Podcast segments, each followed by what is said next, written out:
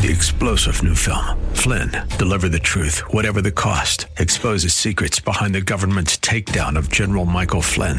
Flynn knew what the intel world had been up to. He ordered the first audit of the use of contractors. This set off alarm bells. He told the truth. He was the most dangerous person for Donald Trump to hire. They had to get rid of Flynn. Flynn, deliver the truth, whatever the cost. Available now. Watch it today. Go to salemnow.com. Salemnow.com. This is Albert Mohler for Townhall.com. The state Senate in Utah has now approved by a unanimous vote a bill that would decriminalize polygamy, making it a mere infraction akin to jaywalking. This development in Utah is the logical extension of the Supreme Court's Obergefell decision in 2015 that legalized same sex marriage.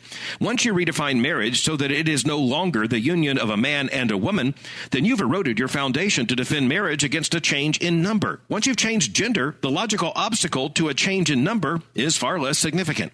In fact, polygamy is an objective wrong, and it's a deformed human relationship, and it can never be made non abusive. It can never be made safe.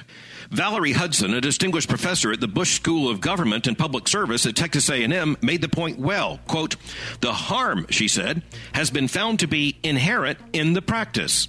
I'm Albert Mohler. The Pepperdine Graduate School of Public Policy for those considering careers in politics and policy.